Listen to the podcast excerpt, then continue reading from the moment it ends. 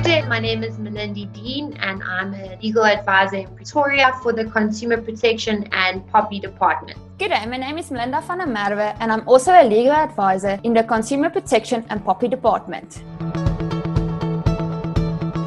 With regard to our current circumstances, 2020, we've all become accustomed to, you know, the new norm with regard to COVID-19 restrictions. This has affected us in various ways. For example, some of us might have had to cancel or postpone our weddings or an exciting holiday that we're really looking forward to or an overseas trip. Some of us also might be reasonably wondering, you know, should I still pay my commercial rent even though I'm not getting a service for it? Or should I still pay my child's school fees? Yes, Melindy, we are certainly experiencing uncertain times. So today we are talking about the Consumer Protection Act and cancellations and uncertainty of COVID 19. Yes. So, for example, a lot of strain has been put on businesses and consumers. For example, we don't know how to deal with cancellations. Do normal regulations and law apply to, you know, bookings that we haven't been able to commit to? So, the relevant section that we'll be discussing today would be Section 17 of the Consumer Protection Act.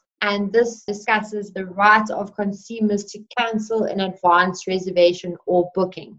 Melindy, further in 17, they make provision for cancellation fees on that reservation. Melindy, can you please explain to us the reasonable grounds for a reasonable cancellation fee? Section 17.4 does discuss this. It discusses, you know, is the cancellation fee that a, a, company is imposing too high, or is it even reasonable that they are imposing a cancellation fee?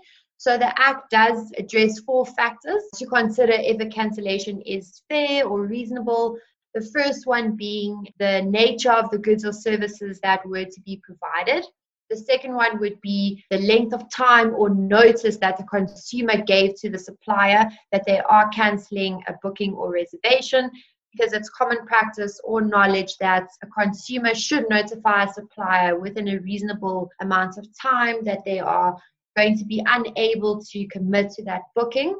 The third factor would be the opportunity for the supplier acting diligently to find an alternative consumer to go into the place of the consumer that cancelled. And unfortunately, you know, with the uncertain times that we're facing, a lot of industries currently still aren't able to open and to operate. So it is highly unlikely that they will be able to find another alternative consumer. Then the last factor that um, one does consider is the nature of the relevant industry. So, Melinda, we can see it's evident that COVID 19 has put an enormous strain on consumers and suppliers and put a spotlight on cancellation. In the latest newsletter of the CGSO, dated January and March, they put the spotlight on both parties to be reasonable in this time. For consumers, they should accept vouchers and postponements from suppliers. And if a consumer can't accept a voucher or a postponement, the supplier should refund them in full. Reasonable cancellation fees applies when a consumer cancel voluntarily and where circumstances are unrelated to illness, death, or the lockdown. Yes, that's 100% right. So, in today's time, the consumer and the supplier will both have to act reasonably in terms of their cancellation because, as we know, it is neither the supplier nor the consumer's fault at present with regards to why the supplier couldn't commit or render services or the consumer couldn't, you know, accept those services or goods provided. Exactly. And the other big question that was also in the spotlight this few weeks was school fees. Are parents obligated to pay school fees if their child can't go back to school? And even if you have to pay rent for a facility you can't use at this stage? Yes, that is a very tough question. I can understand why a lot of people are having frustrations with that.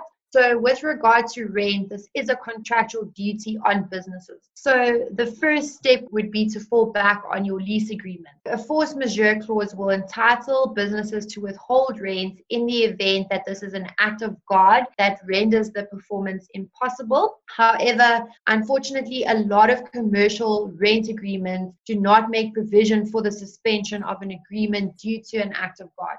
So therefore, the businesses will have to approach their landlords in order to contractually lessen the rental burden that they have.